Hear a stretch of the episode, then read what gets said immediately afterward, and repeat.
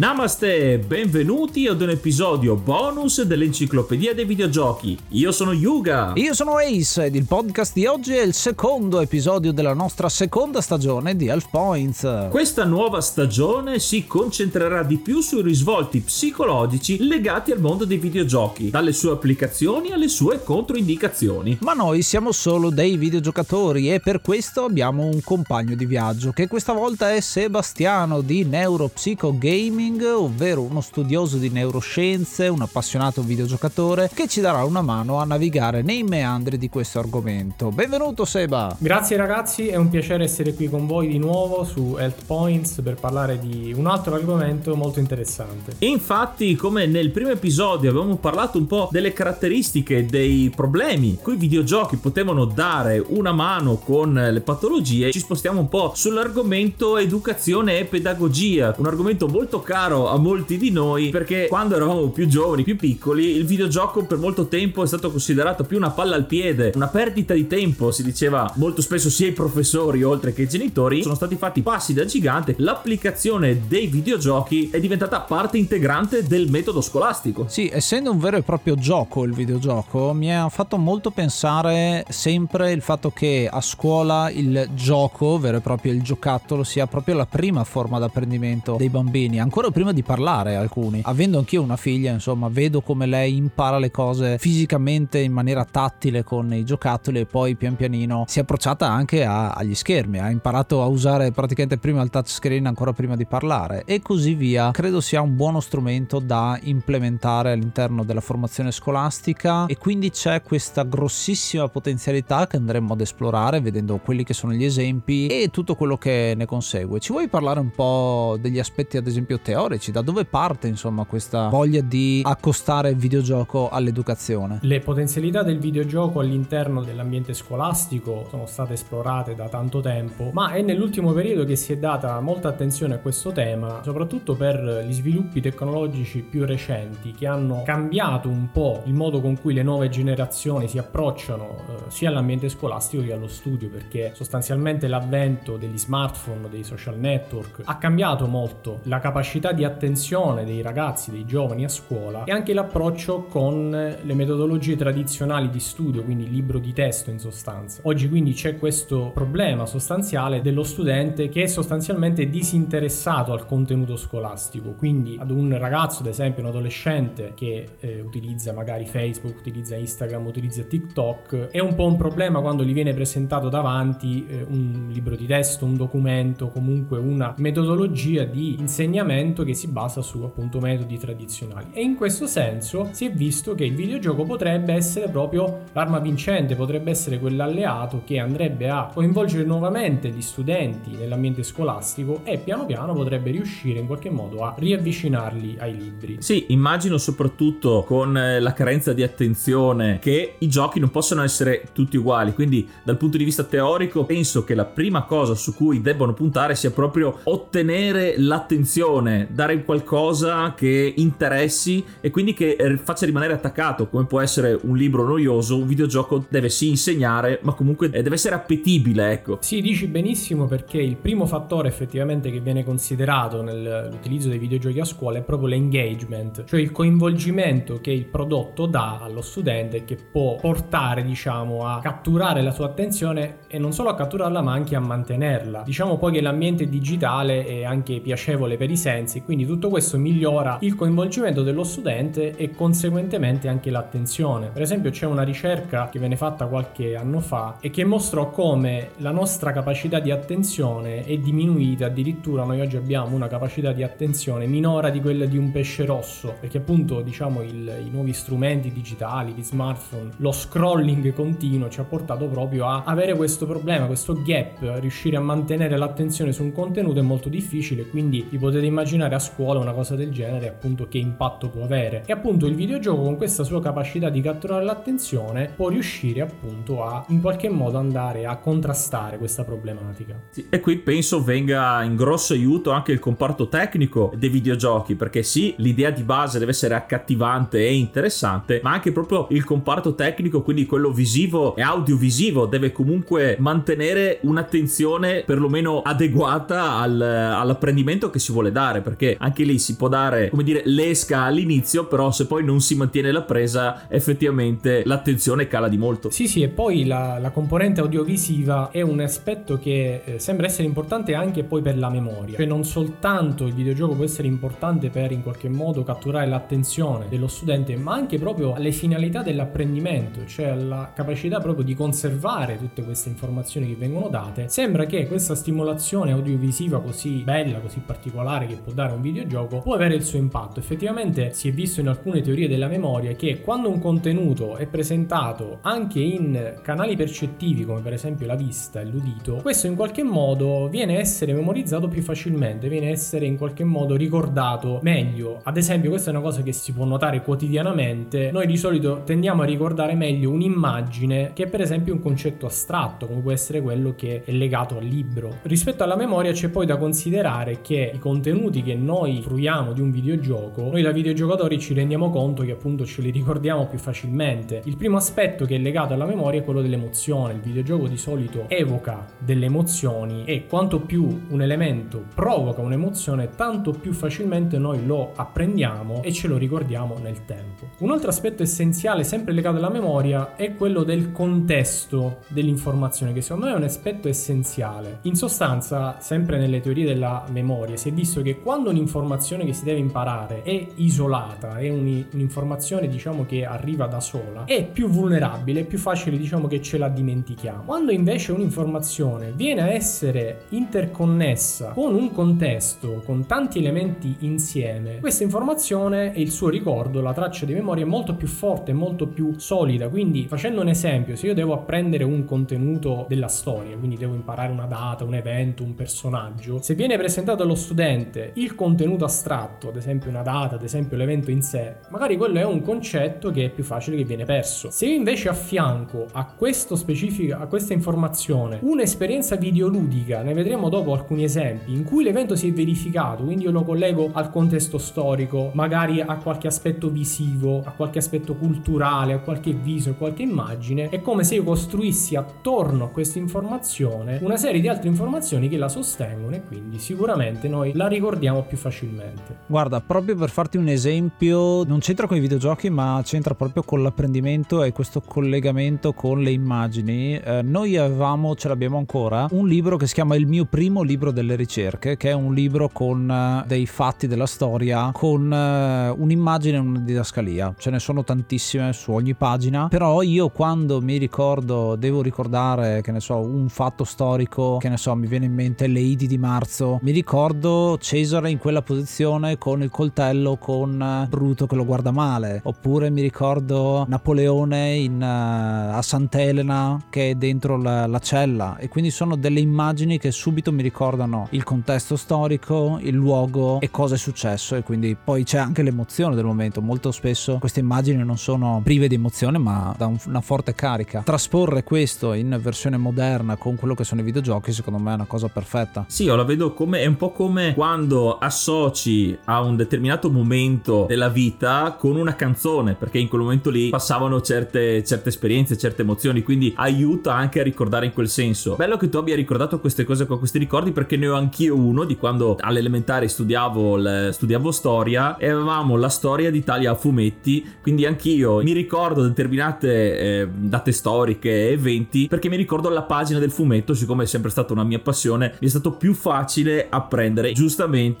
siamo nel futuro.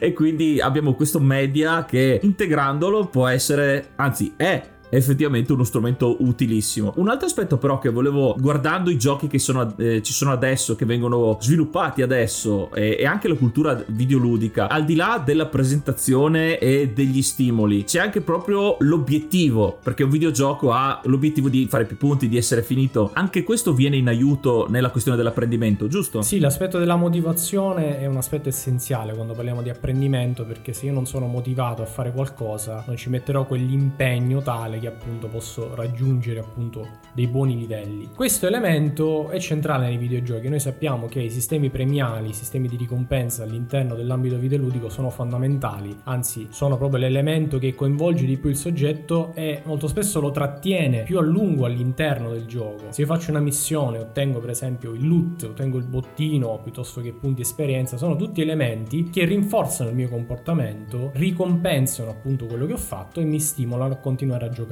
Quello che manca a, a livello della scuola molto spesso può essere proprio l'aspetto motivazionale, l'aspetto proprio di ricompensa, cioè non c'è una vera ricompensa dello studio. Quindi in questo senso si potrebbero utilizzare o dei videogiochi o addirittura dei sistemi di gamification all'interno della scuola. Uno di questi è Classcraft, magari dopo avremo la possibilità di parlarne, e utilizza proprio una logica di gamification, un, coinvolge il, lo studente in un videogioco di ruolo e appunto lo studiare, il prendere dei voti a scuola coincide con delle ricompense in game e questo va ad attivare appunto il nostro sistema cerebrale di reward, di ricompensa che a sua volta va a motivare ancora di più lo studente a impegnarsi nello studio. Su questo punto vorrei fare una distinzione che è importante tra motivazione estrinseca e motivazione intrinseca. La logica qual è? Che quando io svolgo un comportamento per ottenere una ricompensa, che può essere una ricompensa concreta o può essere anche una ricompensa virtuale, in questo caso si parla di motivazione estrinseca e questo è importante perché effettivamente stimola, per esempio lo studente se sa che ottiene una ricompensa magari si impegna di più. Quello che però si deve cercare di ottenere è la motivazione intrinseca, cioè l'attività stessa dello studio deve essere percepita dallo studente come qualcosa di positivo. Lo studente deve essere in qualche modo motivato a fare quel comportamento per se stesso, per il comportamento in sé. Sì, è una forma di autoaiuto, di crescita personale, cioè ti insegno in un certo senso o ti stimolo a aver voglia di imparare di più tramite quell'azione. Col passare del tempo, il rinforzare quell'attività porta a quello che hai appena detto tu, cioè il comportamento in sé diventa appunto piacevole, viene percepito in maniera positiva e secondo me è una cosa essenziale che dobbiamo ottenere oggi perché purtroppo, come dicevo all'inizio, appunto questi nuovi sistemi virtuali su cui i giovani vivono sostanzialmente hanno cambiato un po' l'approccio, quindi proprio il modo con cui la nuova generazione vive proprio il materiale scolastico eh, non è così positivo, quindi tutti quei sistemi che possono migliorare questo fattore sicuramente devono essere incentivati. Eh certo, certo, sto pensando anche a noi sai che ci piace fare sempre i paralleli anche con gli altri media, parlando di lettura. Uno per imparare a leggere non può leggere una parola alla volta scollegata, ma ci sono proprio le storie e più le storie sono appassionanti, più uno è invogliato a leggere e più legge e più impara a leggere. E quindi è un circolo vizioso da quel punto di vista che si autoalimenta. I migliori lettori sono quelli che hanno letto più libri proprio perché sono appassionati di storie, appassionati di storytelling, appassionati di narrativa in generale. Per portarvi un mio esempio personale con eh, la lettura, insomma, ho avuto un rapporto abbastanza difficile all'inizio, poi a un certo punto ho scoperto diversi libri che mi sono piaciuti e che mi ricordo ancora adesso, ma la cosa che mi piaceva erano le figure. Quando si dice "Ah, io guardo solo le figure", in realtà era proprio il momento in cui riposavi l'occhio da una pagina all'altra e cito, magari qualcuno se lo ricorda più piccolino, Le avventure della mano nera, è un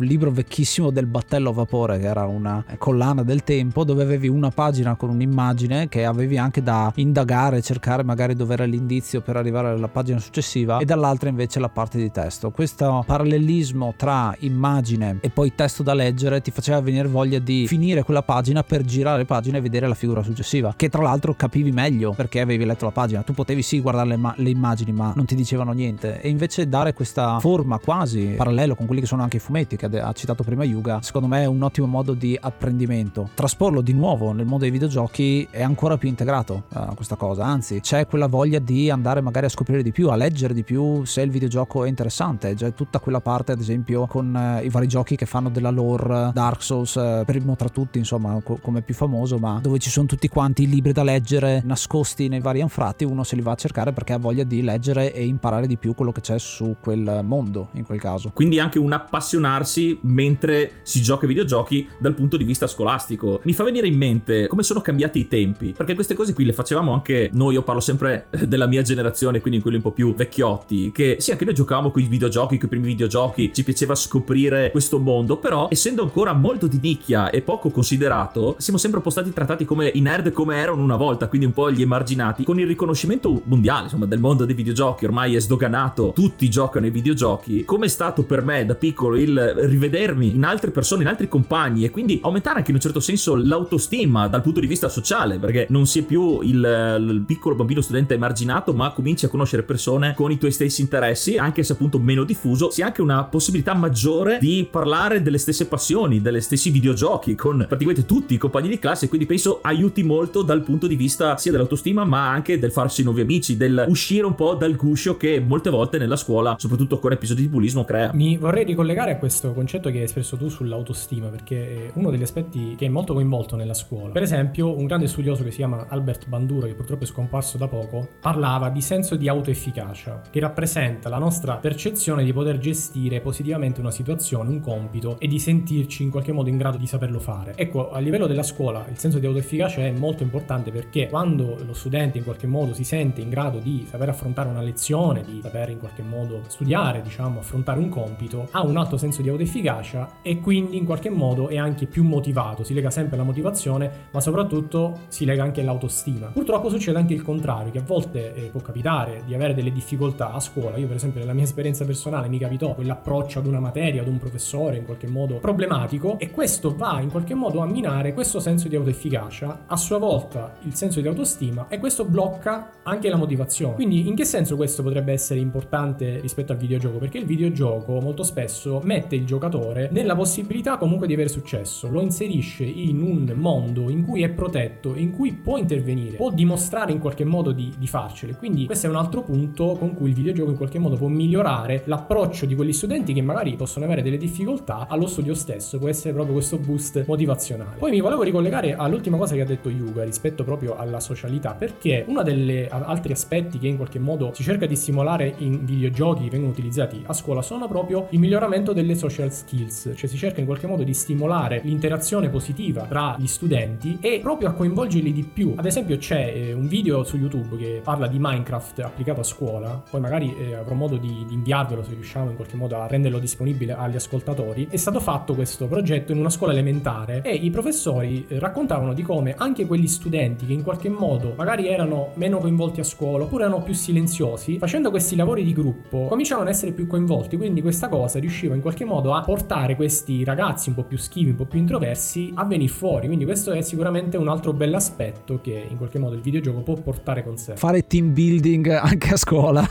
sai che ci sono le esperienze eh, di lavoro che sì, sì. Eh, spesso eh, cercano di fare team building o comunque di aiutare a cooperare, farlo all'interno di una classe devo dire che è una cosa bellissima insomma se si riesce a fare. Abbiamo visto un po' in maniera teorica quelli che sono gli aspetti generali ecco di quello che può fare il videogioco all'interno dell'educazione. Per quanto riguarda invece le applicazioni proprio effettive, quali sono quelle che sono le abilità che vengono sviluppate? Allora sì, eh, a livello diciamo preliminare, soprattutto per esempio nelle scuole elementari o comunque nei primi gradi scolastici, il videogioco si può inserire proprio per lo sviluppo di abilità quindi in questo caso non si parla proprio di trasmettere conoscenza, ma proprio di stimolare delle abilità cognitive. Per esempio, molto viene fatto sulle abilità matematiche che appunto eh, si possono costruire, vengono utilizzati proprio dei videogiochi educativi che hanno questo scopo, così come la stessa cosa si può fare per, per la lettura, quindi in questo caso è proprio un miglioramento delle competenze. Noi ci ricordiamo un vecchissimo gioco che ho controllato adesso è del 1978 che si chiama Electric Company Math Fun o semplicemente matematica per noi,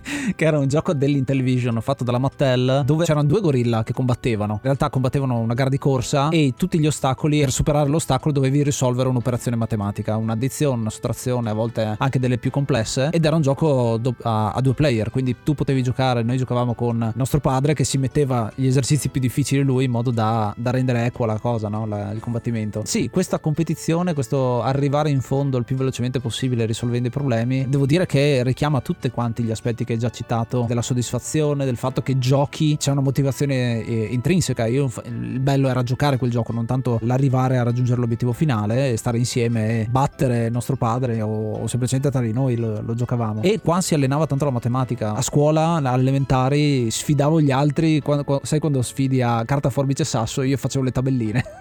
che ci ha insegnato la nostra maestra. Ha detto: Sì, giocate a carta, forbice e sasso con le tabelline. Beh, bellissimo. E tu stai dando una prova del fatto che effettivamente funziona perché, come racconti tu, le abilità matematiche matematiche comunque le, le, miglioravi, le stimolavi. Quindi questa è proprio una delle applicazioni di base. Ce ne sono però delle altre, per esempio eh, una, una, tipologia di utilizzo può essere quella dell'approfondimento, che si lega un po' a quello che dicevamo prima sul contesto, cioè quello di fornire appunto delle informazioni contestuali per migliorare proprio l'apprendimento. Se per esempio durante il curriculum scolastico si stanno affrontando diciamo delle, delle fasi storiche per esempio, oppure un determinato argomento, alcuni videogiochi possono essere utilizzati proprio per approfondimento, per in qualche modo fissare i concetti proprio nella memoria. Ecco, qui mi viene giusto l'esempio dei giochi moderni dove ricreano storicamente dei passaggi comunque anche molto scenografici, anche dal punto di vista come nei film, che catturano l'attenzione dello spettatore o del videogiocatore, ma non danno tutte le informazioni. Ti invogliano, eh, come citava prima anche Ace, ad andare a vedere i collezionabili, i log, i datalog, che spiegano più nel dettaglio il mondo di gioco, gli avvenimenti, perché si sta svolgendo un determinato livello. Quindi noto particolarmente il, il nesso con l'utilizzo nelle scuole. Sì, e poi una cosa che vorrei raccontare, che viene invece dalla mia esperienza con i miei nipotini piccoli, quello che mi rendo conto molto, molto spesso è che magari di una lezione, di un contenuto a scuola, loro si ricordano, diciamo, qualcosa, però il loro ricordo è molto, diciamo, molto leggero, molto superficiale. Invece quando hanno da raccontarti qualcosa che riguarda un videogioco, cioè lì veramente hanno capacità di ricordare ogni minimo dettaglio e quindi sicuramente si vanno a vedere quello che dicevi tu, tutti questi log, tutti questi documenti e quindi questo ti fa capire che effettivamente se si costruisce un videogioco ad hoc proprio quello scopo, effettivamente il giovane, il bambino comunque è invogliato poi andare a vedere tutti questi, tutti questi documenti, tutte queste informazioni. Un altro utilizzo interessante invece è per quanto riguarda i test, cioè per esempio i test possono essere fatti proprio all'interno di alcuni videogiochi. C'è un esempio molto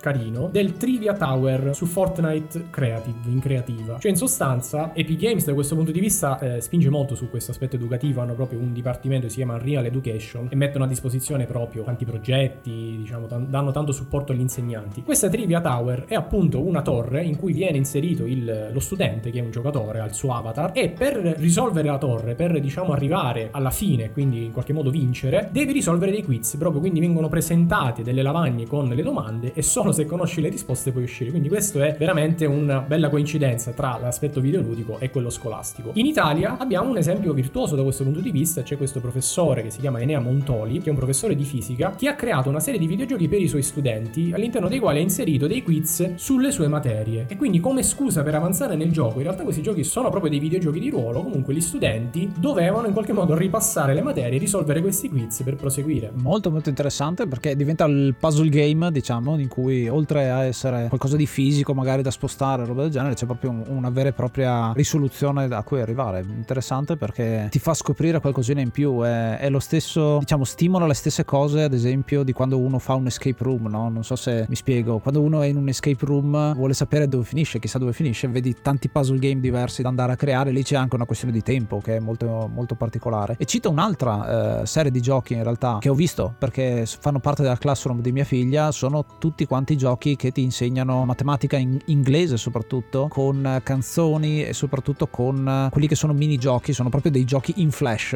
uno direbbe anche se non esiste più, però molto interessante e c'è anche una specie di classifica di classe. In questo momento che sono in DAD a fare questa cosa, fanno il compitino di inglese, in realtà è un, un test in questo caso, che però alla fine porta a una certa classifica, quindi chi ci ha messo meno tempo, chi ci ha messo più tempo, è molto interessante, c'è un po' di competizione anche lì e devo dire che è interessante, ma non c'è nessun premio, ecco, questa è una cosa da sottolineare. Non è che lo studente che finisce per primo viene avvantaggiato rispetto all'ultimo, proprio per non far sentire l'ultimo in debito, anzi viene fatta questa classifica più che altro per, per la gloria del momento, ma poi si passa a un altro gioco e anzi c'è molta competizione e anche molto riciclo, non sempre gli stessi bambini finiscono per primi, ma c'è io sono più bravo in questo, tu sei più bravo in quello e insieme siamo tutti bravi, è un ottimo concetto. Sì, diciamo che la competizione comunque è un motore che ti motiva, questo sì, però diciamo soprattutto nel contesto scolastico, soprattutto con i più piccoli bisogna stare attenti, quindi come hai detto bene tu, più che la competizione, forse quella che bisogna stimolare di più è la cooperazione, cioè appunto eh, uno dei, dei ragazzi magari è più bravo in qualcosa, un altro in qualcos'altro, quindi ci si riunisce insieme, ci supporta, quindi la cooperazione forse è la scelta migliore, soprattutto per i più piccoli. E fanno il party, io sono il tank di matematica, invece tu sei il DPS di,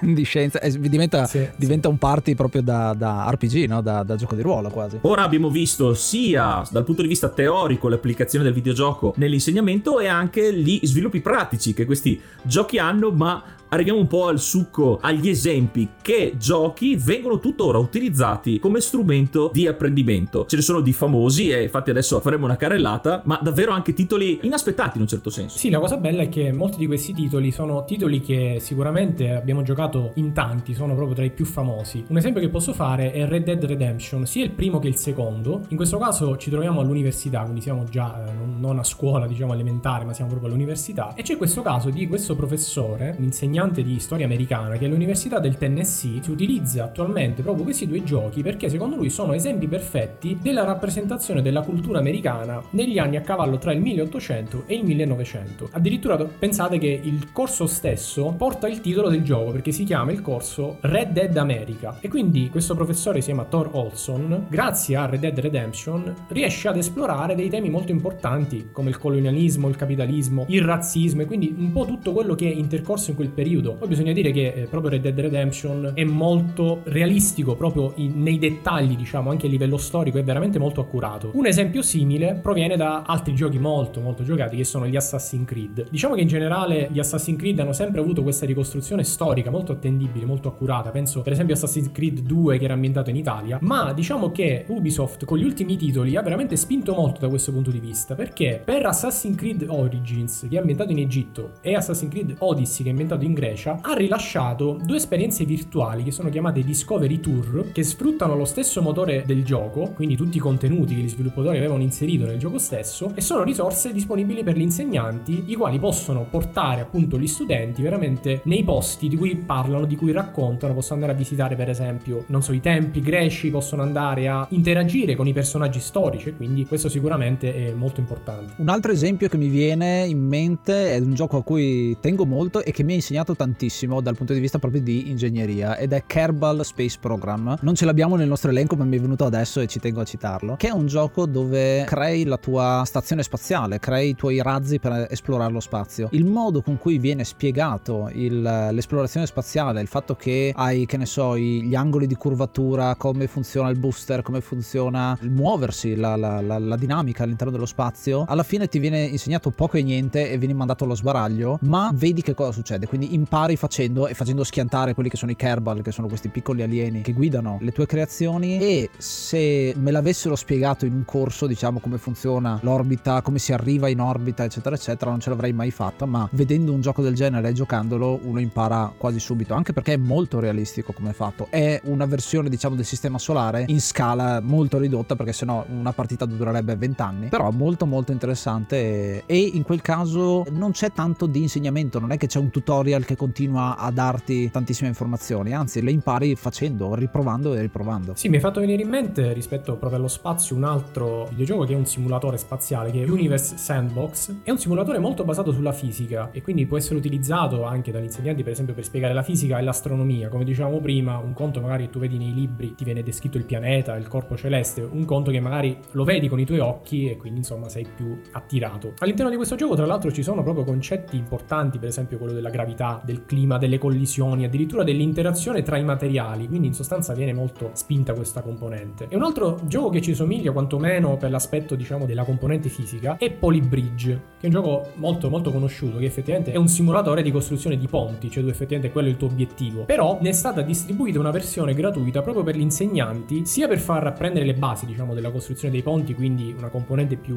ingegneristica, ma anche proprio la distribuzione del peso e quindi c'era proprio questo collegamento, secondo me questi sono due esempi di videogiochi che gli insegnanti potrebbero utilizzare a scuola quantomeno diciamo per affiancarli come esempi, magari come esperienze e quindi collegarli effettivamente al, allo studio. Ah, se avessi avuto Polybridge quando avevo scienza delle costruzioni da imparare.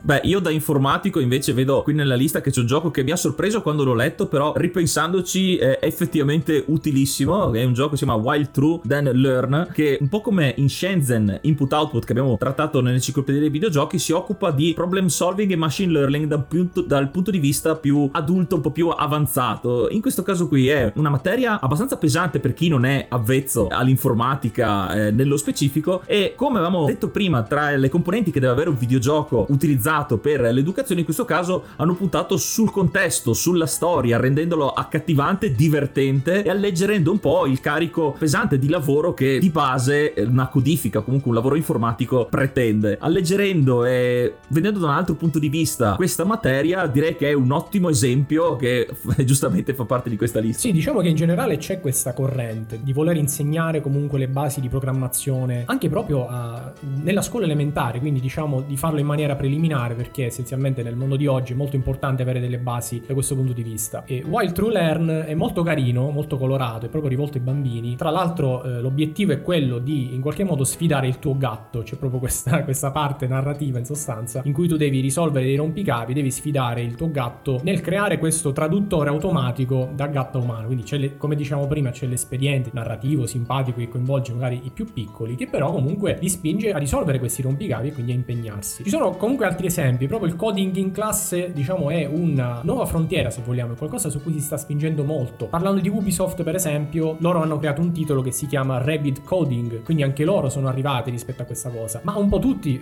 Fortnite per esempio ha le sue Hours of Code, piuttosto che Minecraft c'ha Minecraft Coda Kids, quindi si può notare come tanti ci stanno arrivando. Anche in Italia abbiamo veramente un esempio importante, c'è questo docente italiano che si chiama Alessandro Bogliolo che ha lanciato questa iniziativa che si chiama Coding in Your Classroom, in cui appunto va nelle scuole, fa questi progetti in cui cerca di spiegare proprio il coding, la programmazione e quindi in qualche modo si può vedere come questa cosa è pervasiva, è arrivata a tutti, è arrivata anche a noi qui in Italia. Sì, sto pensando anche, ovviamente tutti quanti i link, le citazioni le troverete nella descrizione dell'episodio, ci sarà un file apposito insomma con tutte le nostre fonti, però anche quello che vivo oggi, noi abbiamo, ho comprato di recente eh, il Labo, il Nintendo Labo per la Switch, per provarlo, il, proprio il kit, il kit base, quello Variety, e mi sono accorto di come anche lì ci sia tanto di codice, cioè c'è sia la parte eh, fisica, cioè ti monti queste periferiche in cartone da poter utilizzare nei vari giochi e quindi dentro e fuori dal gioco. C'è il videogioco su schermo ma c'è anche il gioco fuori, il giocattolo, il costruirsi le cose, però a un certo punto eh, se vai un pochino più avanti vedi che c'è una parte di codice, cominci a personalizzarle, non so, abbiamo creato una macchinina e abbiamo deciso noi quale tasto faceva girare la macchina e questo viene fatto tramite una spiegazione di codice, viene proprio a inserire quelli che sono il eh, causa-effetto, le mappe insomma di, di, di, creazione del gioco che sono molto interessanti. Mi ha ricordato anche quello che succede con un altro gioco per Switch che è il laboratorio dei videogiochi, dove praticamente li costruisci, li programmi. Lì non c'è proprio codice puro, ma è un po' quello che manca alle generazioni un po' più moderne per quanto riguarda il computer, il fatto che il coding sia molto importante rispetto a quello che abbiamo visto noi. Noi che siamo cresciuti con DOS per dire e quindi abbiamo imparato alcune cose su come funzionano i computer di architettura di fondo. Chi impara il computer adesso che ha Windows ha già un'interfaccia che è molto più lontana dal codice vero e proprio, da quello che succede dietro le quinte del, del proprio computer. C'è questo bisogno insomma di imparare il codice che è già stato detto sarà uno delle skill nel mondo del lavoro essenziali tra un po'. E rimanendo nell'ambito dei videogiochi, gli stessi engine di sviluppo dei videogiochi sono passati dal 100% codice a un linguaggio più visuale, ad oggetti. Non serve scrivere centinaia di righe di codice, ma non è stato fatto solo per semplificare il processo creativo e di sviluppo, ma per invogliare a passare al codice. È come se facessi un'esperienza di base, ti prendesse, ti prendesse bene il fatto di creare dei videogiochi in questa maniera qui e saperne di più e quindi di conseguenza puoi andare a sbirciare codice, effettivamente i raggi X, cosa succede quando tu fai una determinata cosa e quindi aumenti le tue conoscenze e magari poi passi perché ti danno anche più possibilità il codice ovviamente come personalizzazione, quindi è un passaggio a un livello successivo, anche per i più esperti un procedimento di apprendimento scolastico. Fino adesso abbiamo parlato con gli esempi di quella che è l'educazione e l'apprendimento più che altro nozionistico, comunque di sviluppo di alcune abilità che hanno a che fare molto con la scuola e con il, la conoscenza, quindi proprio materiale e informazioni da inserire nel cervello, ecco, in maniera proprio da ingegnere l'ho detta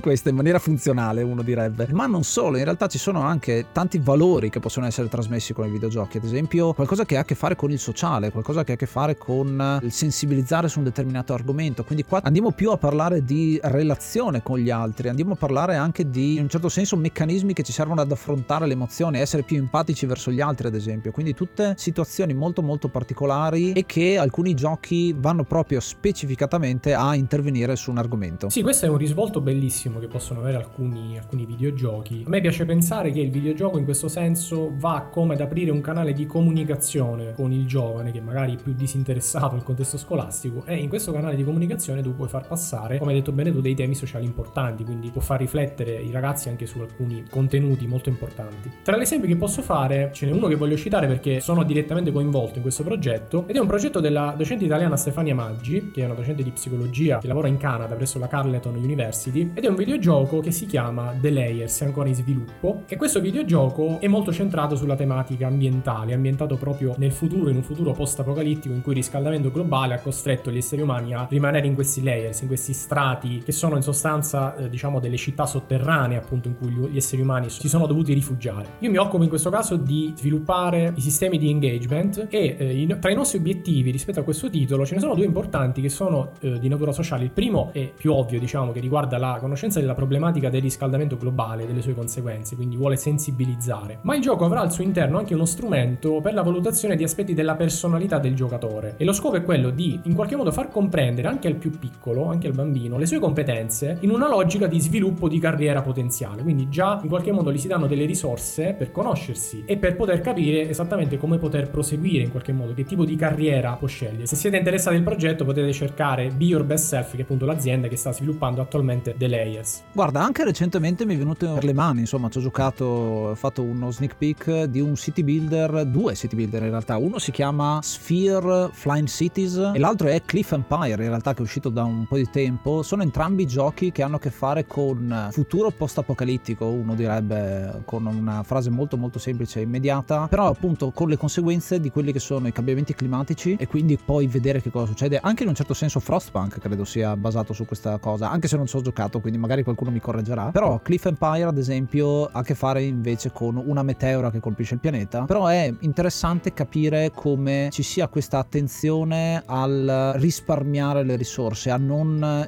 espandersi troppo, come si faceva ad esempio con i primi SimCity dove tu cercavi il più possibile di andare lontano e costruire più roba possibile. Qua in realtà c'è uno shift di tutti i city builder in generale verso qualcosa di più ecologico, di più moderato in un certo senso, ma integrato, ecco, con quella che è la natura, piuttosto che arrivare lì, fare piazza pulita di tutto quello che c'è col tuo bulldozer e poi cominciare a costruire roba. Diciamo che c'è un cambiamento abbastanza importante in quella direzione, che poi appunto si esplica con quello che è il messaggio che si vuole fare imparare in quel momento. Sì, mi è fatto venire in mente un altro city builder che eh, guarda molto invece più che rispetto alla natura, rispetto proprio dell'essere umano e quindi in qualche modo va a toccare queste corde. Si chiama Resilience, tra l'altro è stato sviluppato da alcuni studenti, infatti questo Sun Grazer Studio, che è lo studio di sviluppo, è un team di 18 studenti della Drexel University e in questo city builder il compito del videogiocatore è ambientato in realtà nel futuro, quindi è questo tema fantascientifico, ma il tuo compito è quello in qualche modo di occuparti di questo campo profughi e eh, quindi devi in qualche modo distribuire le risorse vedendo come le tue decisioni influenzano il benessere dei civili e cercare anche di promuovere l'empatia delle altre persone verso appunto gli sfollati, verso questa condizione. Quindi c'è tanto per esempio del tema sociale, dell'integrazione delle minoranze. Un altro bellissimo progetto, sempre sviluppato da un gruppo di studenti, in questo caso era la studenti della Carnegie Mellon University in Pennsylvania, è Prism. È un videogioco che ha vinto il Game for Change Awards del 2019. È un gioco web based e quindi si può trovare comunque cercandolo su internet ed ha un obiettivo veramente molto profondo perché cerca di educare persone neurotipiche ad interagire con persone che invece hanno un disturbo dello spettro autistico. Quindi ha questa bellissima finalità educativa e ti mette proprio nei panni di una persona che interagisce con una persona che invece appunto ha questa problematica e quindi questo serve proprio ad educare su questo tema, a far comprendere alcuni meccanismi, alcuni aspetti, quindi secondo me e eh, questo prisma era proprio da citare perché veramente a livello di temi sociali secondo me è un bellissimo esempio. Una tematica certamente molto seria e molto moderna, eh, soprattutto con le notizie di tutt'oggi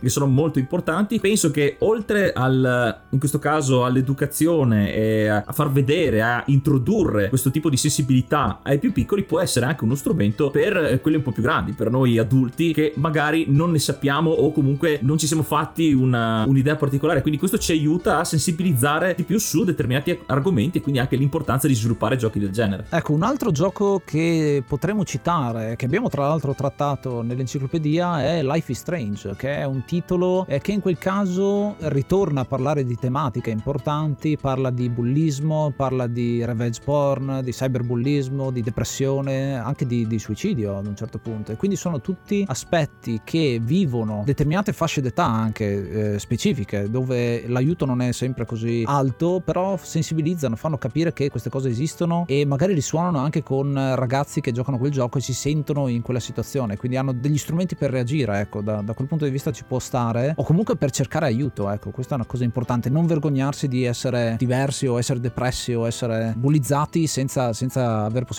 di reagire, anzi c'è la possibilità di farlo e di cercare aiuto. Molto particolare perché proprio va in un certo senso a empatizzare ancora di più con quelle che sono le, le emozioni che provano questi, questi, ragazzi, dico ragazzi perché appunto Life is Strange è ambientato in una scuola, ma in realtà poi uno può estenderlo a tutti gli ambienti, in realtà il bullismo non finisce mai, uno dice, perché poi si trasforma anche nel, nel lavoro, in, c'è bullismo, lo chiamano mobbing, però effettivamente è lo stesso tipo di, di, di attività che succede e quindi è una forma d'aiuto un po' per tutti da questo punto di vista, proprio perché viene rappresentato per quello che è, viene rappresentata anche la conseguenza negativa, ma viene vista anche come si può reagire. Molto molto importante. Inoltre noi in questo episodio abbiamo parlato finora dell'applicazione del videogioco per l'apprendimento a scuola e quindi diciamo per i più piccoli, però come dici bene tu, anche l'adulto può trarre enorme beneficio dai videogiochi nell'ottica del suo apprendimento. C'è proprio questa, questa nuova corrente definita della lifelong learning, cioè l'educazione durante tutto l'arco della vita. Effettivamente quando si dice che non si smette mai di imparare, non si smette mai per esempio di, fare degli esami, è così perché effettivamente nella vita è sempre importante in qualche modo avere sempre la voglia di migliorarsi, sempre la voglia di apprendere cose nuove. Oltre all'adulto io questa cosa la vedo molto in maniera molto importante sul, sull'anziano, sull'età anziana in cui effettivamente la possibilità di mantenere attivo il cervello, le capacità cognitive è essenziale per appunto mantenere delle capacità cognitive sane. C'è proprio questa, molti studi hanno dimostrato questa cosa, tra l'altro c'è anche un bellissimo esempio proprio di un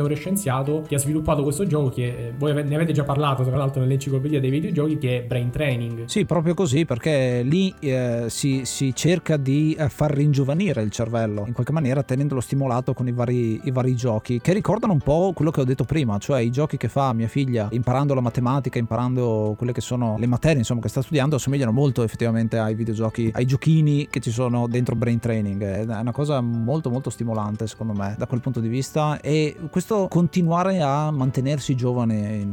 eh, a mantenere giovane il cervello. Per gli anziani mi ha fatto venire in mente anche che ci sono, e qua si ricollega anche proprio alla socialità, alcuni streamer abbastanza famosi che sono degli anziani, sono dei settantenni, mi ricordo che ce n'è uno che è parecchio famoso, che ha quasi 80 anni se non mi ricordo male, che gioca a Call of Duty con i ragazzini e si diverte tantissimo e sembra, cioè fisicamente lo vedi che è un anziano, ma per come parla e per come si rapporta agli altri è ringiovanito tantissimo, sia perché gioca, sia perché ha un contatto diretto con tantissime persone che lo guardano e che gli danno supporto. Ecco, c'è tantissimo supporto verso questa persona ed è una cosa che abbiamo notato anche noi eh, da quando facciamo l'enciclopedia di videogiochi, il fatto che cerchiamo un po' di avvicinare anche eh, generazioni diverse, sia nei termini dei giovani con i propri genitori, quindi chi gioca ai videogiochi con quelli che magari giocavano una volta con i videogiochi adesso non ci giocano più perché sono diventati grandi, ma anche con le generazioni eh, ancora più vecchie, quindi con quelli che sono i nonni che adesso cominciano ad avere una certa età, ma magari da piccoli, da piccolissimi giocavano a un determinato videogioco. Quindi c'è questo trade union tra le varie generazioni che è il videogioco, che secondo me è fantastico perché come uno trasmette la voglia di imparare e trasmette le nozioni di padre in figlio, anche il videogioco può essere un veicolo per trasmettere queste cose. È come un linguaggio universale che unisce tutte le generazioni e continuerà a farlo. Quindi noi adesso in questo episodio abbiamo parlato di tutte le sfaccettature, di tutti i videogiochi che sono stati e sono presi di esempio e si stanno sviluppando per aiutare, per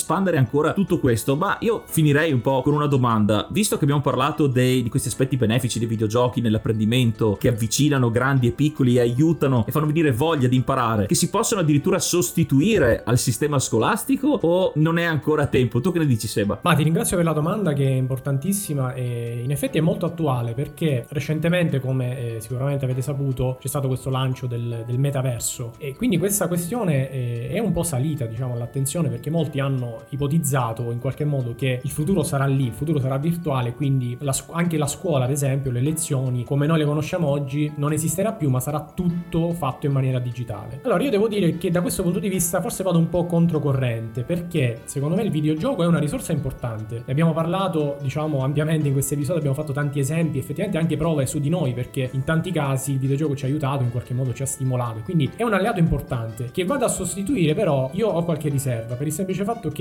io me ne rendo conto diciamo dei miei studi, le mie ricerche per esempio in neuroscienze, io so che per quanto magari mi posso basare su contenuti digitali, su video, su contenuti diversi dal libro è soltanto nel momento in cui mi metto di fronte al documento, quindi al libro e mi metto diciamo a studiare più che altro nei tempi e con la pazienza diciamo di vedere il materiale, quindi quando mi approccio in questo modo allo studio è solo lì che appunto c'è effettivamente un apprendimento più corposo, c'è diciamo quella possibilità di andare ad approfondire, di andare a conoscere, quindi a mio parere questa componente, quindi del libro, del testo, non sarà, sarà difficilmente in qualche modo superata dal videogioco, quindi questo è il mio parere. Penso appunto che non ci sarà mai una vera e propria sostituzione. Quello che mi auspico però è che ci possa essere un affiancamento, perché leggevo una, una ricerca molto recente che in qualche modo è andata a vedere la percezione del, del bambino, dei giovani, comunque della scuola e della motivazione allo studio, soprattutto in questo periodo che c'è stata la, la DAD, la didattica a distanza, e la motivazione allo studio e anche la percezione comunque dell'ambiente scuola è, eh, diciamo, è ulteriormente messa alla prova. E quindi uno strumento come il videogioco, inserirlo a scuola sarebbe veramente qualcosa di, di utile, andrebbe in qualche modo a far vivere in maniera positiva, diciamo, proprio l'ambiente scuola e poi, come dicevamo all'inizio, quello che speriamo poi si arrivi a fare è portare motivazioni e voglia di studiare. Ecco, quindi speriamo che con questo episodio di avervi un po' stimolato le sinapsi, eh, uso termini che non so neanche cosa vogliono dire, no, sì, in questo caso lo so perché sono i collegamenti, giusto? Almeno quello me lo ricordo.